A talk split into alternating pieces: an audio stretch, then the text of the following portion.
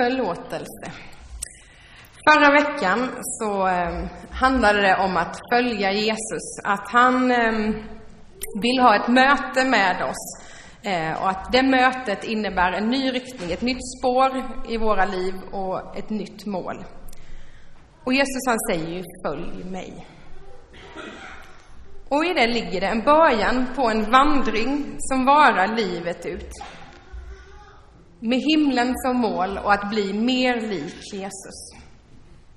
Hans uppmaning, som ni många säkert känner igen, är ju att bli hans tjänare, som vi var inne lite på förra veckan, och hans vänner. Och han säger i Matteus 28, det vi kallar missionsbefallning, att vi ska gå ut och göra folk till lärjungar och lära dem hålla allt vad han har befallt dem. Och precis som klassen sa, vi närmar oss påsken med stormsteg. Och det stora temat för påsken är ju försoning, förlåtelse och upprättelse. Något som Jesus pratade ganska mycket om. Tack vare att Jesus dog för våra synder, för mina synder och för dina synder, så har vi nu en bra relation med Gud. Och det är grundläggande för vår tro och relation med Gud. Och då kommer jag till de här bibelverserna som står på väggen här. Första Korinthierbrevet 15 och 3. Jag meddelade er det allra viktigaste, vad jag själv hade tagit emot, att Kristus dog för våra synder enligt skrifterna. Och vidare säger Paulus i Andra Korinthierbrevet 5 och 15. Och han dog för alla, för att de som lever inte längre ska leva för sig själva, utan för honom som har dött och uppstått för dem. Så idag, i vår strävan att följa Jesus, att bli mer lik honom, så ska vi ta en närmare titt på det här med förlåtelsen. Och innan jag fortsätter så vill jag bara kasta in en liten grej. Ehm, och jag tror att ni är medvetna om detta, men jag påminner om den då. Gud talar till oss på olika sätt. Ehm, men under en gudstjänst, under en predikning eller under en sång eller vad som helst i vardagen så kan man ju få tankar och händelser som dyker upp. Ehm, och det vill jag se att det är, det är liksom Gud som påminner dig om någonting. Så att jag bara vill att du ska ha ett öppet sinne för vad, vad Gud på något sätt påminner dig om under predikan och under resten av gudstjänsten. För det skulle kunna vara så att han vill ta fram någonting till ytan som han känner att det här vill jag hjälpa dig med. Det här vill jag att du ger till mig så att vi kan ta hand om tillsammans. Så ha det liksom att, för det är lätt att tänka, oj varför tänker jag på det här nu? Ja men det kan ju vara så att det är Gud som på något sätt vill säga någonting också och vill göra någonting i dig. Okej, vad betyder då det här ordet eh, förlåta, eller förlåten, förlåt? Eh, jag satt och tittade under veckan lite här på grekiskan som används i, eh, i många av de här sammanhangen när Jesus talar om förlåtelse. Jag ska inte ens ge mig på att försöka uttala det.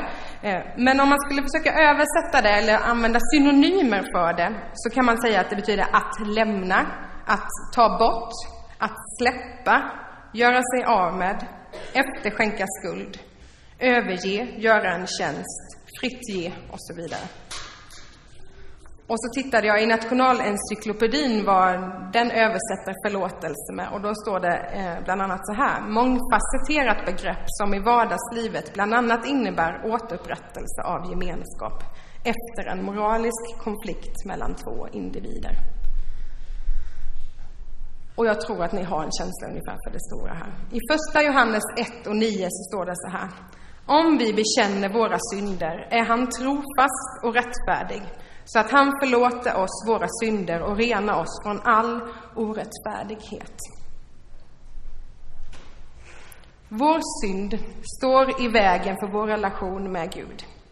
Men tack vare det Jesus gjorde på korset så är vägen fri. Förlåten brast mitt i tu och vi får gå fram inför Gud.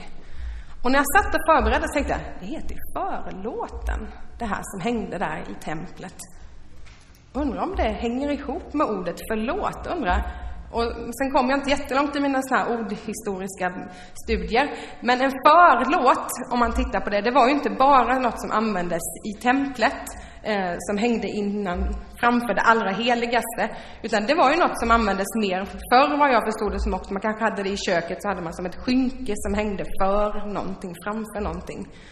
Och om du tänker det här skynket, vi tänker bilden i templet och vi tänker bilden på att något som hänger i köket framför någonting som skiljer av. Och att den lyfts bort, som var en, en eh, av betydelserna för det här grekiska ordet förlåt. Så att det lyfts bort, det öppnas liksom, det blir fritt att komma fram. Så det var ju, kände jag nog att det borde nog hänga ihop de här två orden. Det var nog inte en tillfällighet att de låter nästan lika och ser väldigt lika ut. Men i Jesus kan vi frimodigt och med tillförsikt träda fram inför Gud, som det står i Efesierbrevet. Vår synd är borta. Det här är ju sånt som jag tror att vi alla känner igen och vet. Det är ju lite det kyrkan handlar om. Det är ju verkligen det påsken handlar om. Men om vi funderar lite mer då, men synd i våra liv. För att jag tror ibland att vi inte pratar så mycket om synd. Vi, vi säger att vi är alla syndare, vi vet att vi gör fel ibland och sådär, men när vi har vår stund inför nattvarden och, och vi, vi, ska ta en betraktelse och tänka på, på vårt liv och, och, hur vi står inför Gud. Jag tror att det kan vara svårt att tänka på riktigt, vad är synd? Vad gör synden i mitt liv? Ehm, för delvis för att vi inte pratar jättemycket om det.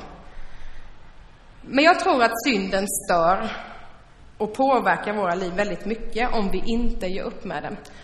Om vi tar bilden av att du sitter vid, om du har en dator, eh, du kanske har ett ordprogram du sitter och skriver i och så skriver man ganska fort och så skriver man ganska ofta, kanske fel när man skriver lite för fort.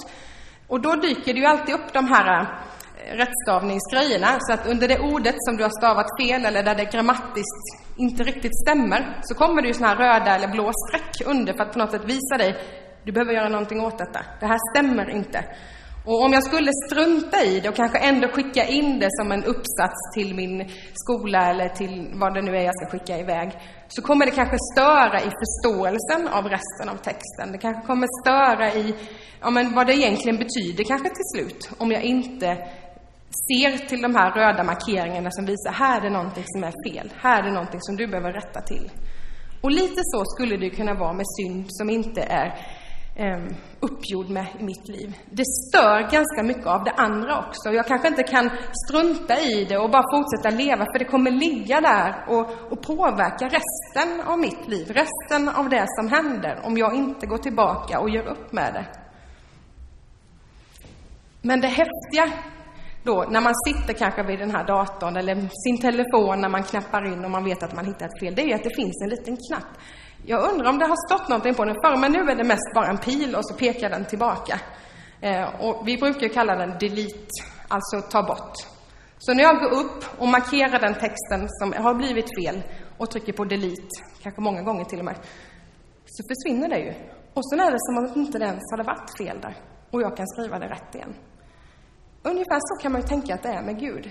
Att han vill trycka på den här delete-knappen över vår synd i våra liv och sen finns det inte mer. Han har sagt att sen är det borta. Att han kommer inte ta fram det. Han tar bort det som tynger dig och det som vill störa för resten av ditt liv. Och för vissa av oss så kanske det är lätt att acceptera, ja, jag vet att jag är förlåten, det är klart, jag lever i förlåtelse hela tiden. Och för andra av oss kan det vara svårare att faktiskt förstå och, och ta till oss det här, om jag verkligen har syndarna, då känna, men Gud, du har verkligen förlåtit mig, du har verkligen tagit bort allt detta, jag ska inte behöva tänka på detta mer. Och skuldkänslorna kommer krypandes. Och det är en väldigt stark känsla som vi kan ha. Men när Gud säger jag förlåter dig, så förlåter han dig. Och då kanske vi ibland, för att använda sådana här nutidsord igen då, kognitivt, alltså att vi intellektuellt bestämmer oss för att jag tänker förstå att, och tänker leva som om att jag är förlåten fullt ut. Och då har jag tagit en text från Romarbrevet 3 och 23 till 26 från Nya Levande Bibeln som har en lite mer vardaglig eh, översättning kan man väl säga, eller parafras. Och den kommer komma upp här nu. Alla har vi syndat och saknar därför den likheten med Gud som vi är skapade att ha. Nu ger han oss en möjlighet som vi inte har förtjänat, nämligen att ställa allt till rätta genom att vi accepterar vad Jesus har gjort för oss. Gud sände Kristus Jesus för att ta straffet för våra synder. Men vi måste tro på detta för att hans blod ska bli det offer som räddar oss från Guds vrede. På detta sätt visade han sig fullständigt rättvis, även om han tidigare hade lämnat synderna ostraffade. Han väntade med tålamod på den dag då Kristus skulle komma och ta bort all synd. Också idag gäller samma rättvisa. Den som tror på Jesus blir frälst. Men är det inte orättvist av Gud att låta brottslingar gå fria och säga att de är oskyldiga? Nej, han gör det därför att de tror på Jesus som tog på sig deras synd.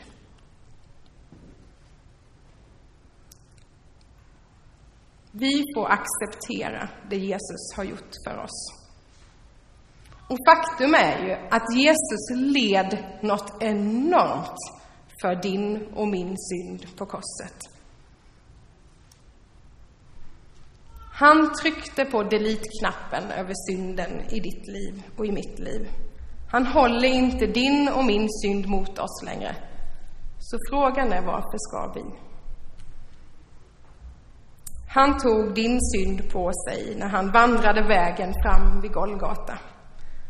Kände törnekronan pressas ner genom hans panna. När han fick ta emot slagen, när svärdet stacks i hans sida. När han ryckte till när spikarna slogs genom hans händer och fötter. När han hängde där på korset. Det var där och då som du och jag fick all den förlåtelse som vi behöver. Det är fullbordat, som Jesus ropade. En gång för alla. Han tryckte på delete över alla dina överträdelser. Precis alla. Även den där som du kanske känner att du har svårt att släppa. Och det vi behöver göra är att fullt ut acceptera att det Jesus gjorde var nog.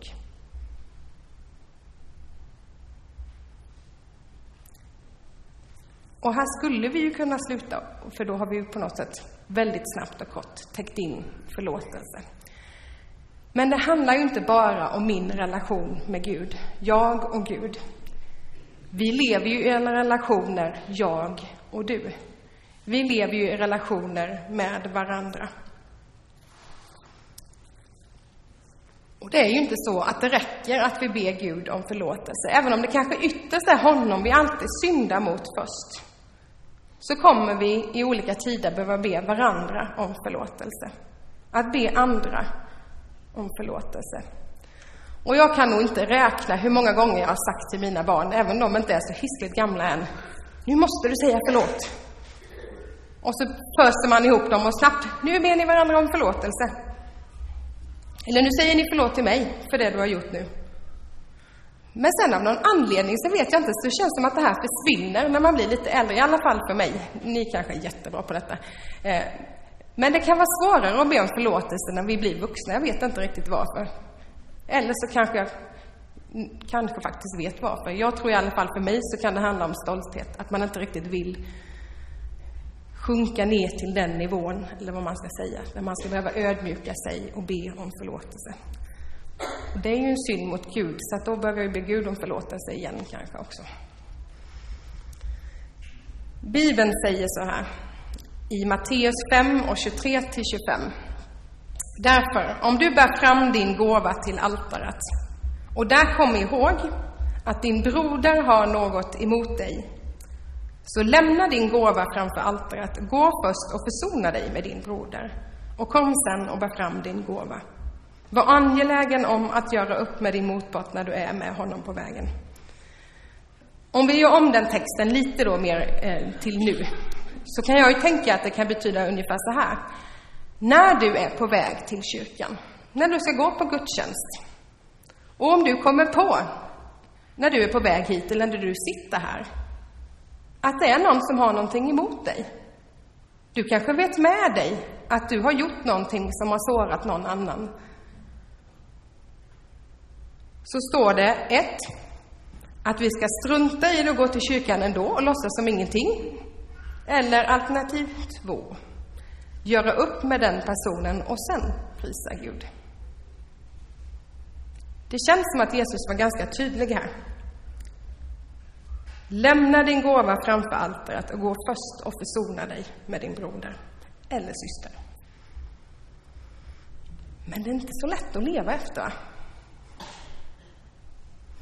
Och i den här texten så handlar det om att jag faktiskt vet att det är någon som har någonting emot någonting som jag har gjort.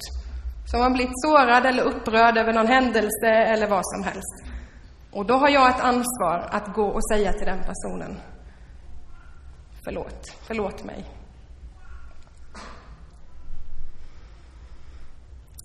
Och sen kommer vi ju till att förlåta andra. Och då har vi en ganska välkänd text som vi ber, kanske inte varje söndag, men varje gång vi har nattvard och i andra sammanhang. Och då blir det Matteus igen här, 6 och vers 9 till 15.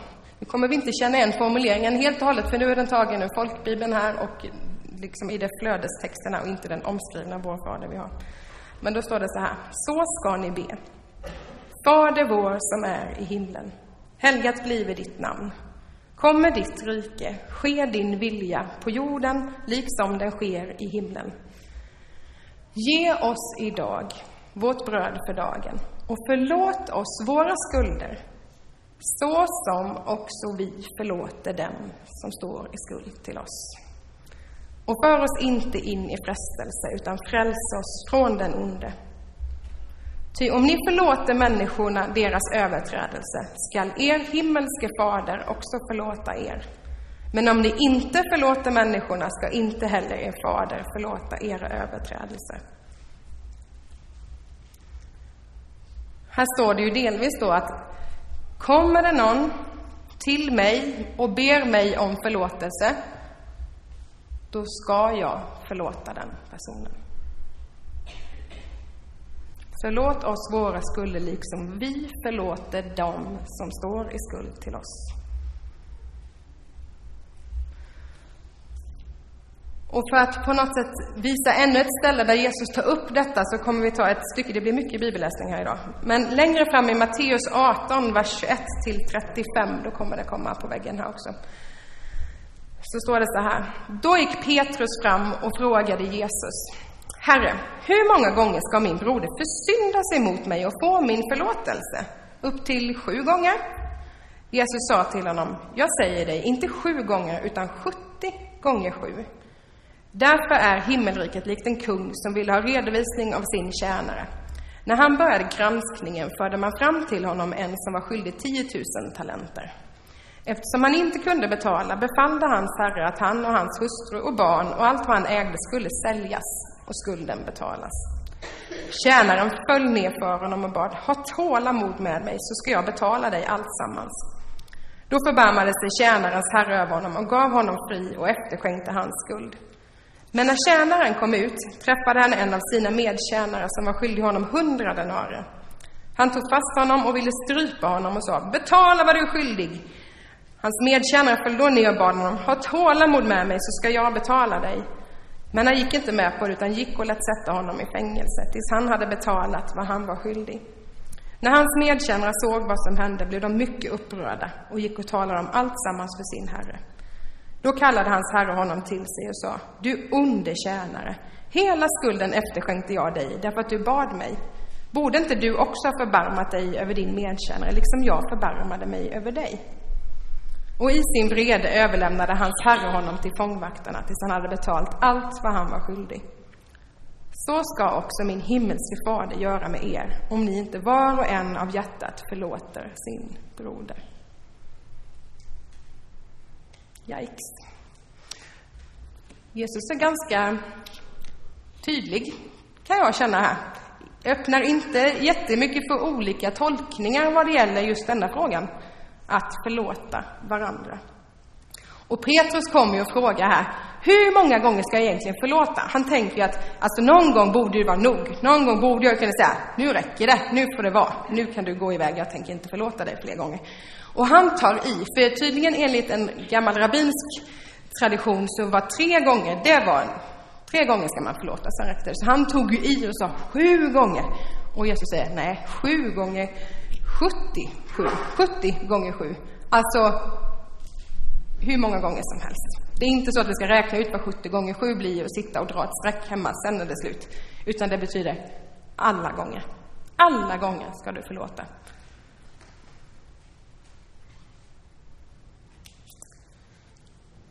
Herren är intresserad, och det vet ni, och det har jag sagt många gånger, av våra liv. Inte bara av vår relation uppåt med honom.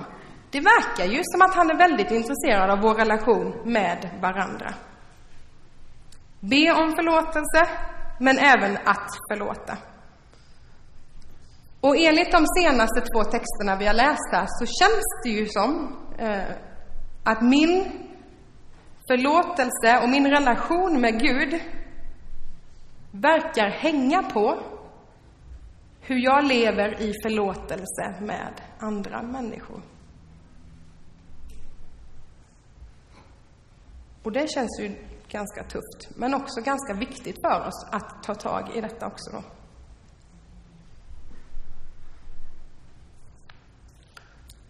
Okej, okay, men då har vi tagit de här händelserna att jag ska be om förlåtelse om jag vet att jag har gjort någonting fel.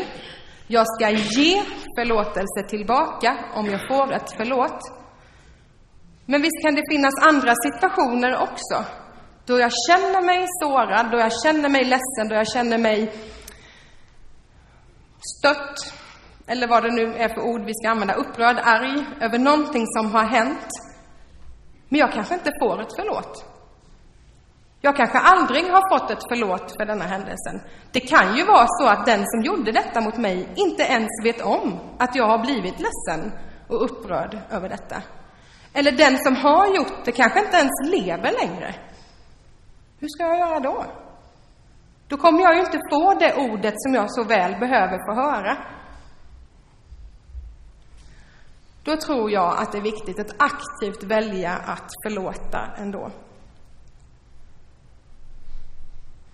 Inte för att jag behöver säga det till den här personen i första hand, jag har förlåtit dig, utan mer för min egen skull.